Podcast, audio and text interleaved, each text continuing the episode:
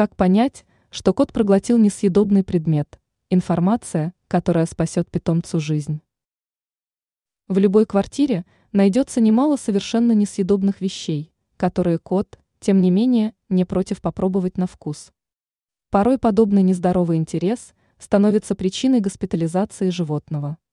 Если вы по-настоящему любите своего питомца, вам следует заранее познакомиться с признаками, которые помогут распознать, что кошка проглотила что-то не то.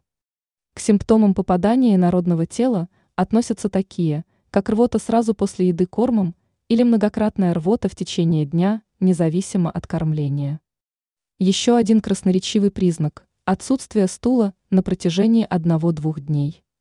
Впрочем, последний вы не всегда можете заметить, если предмет попал в кошачий желудок относительно недавно.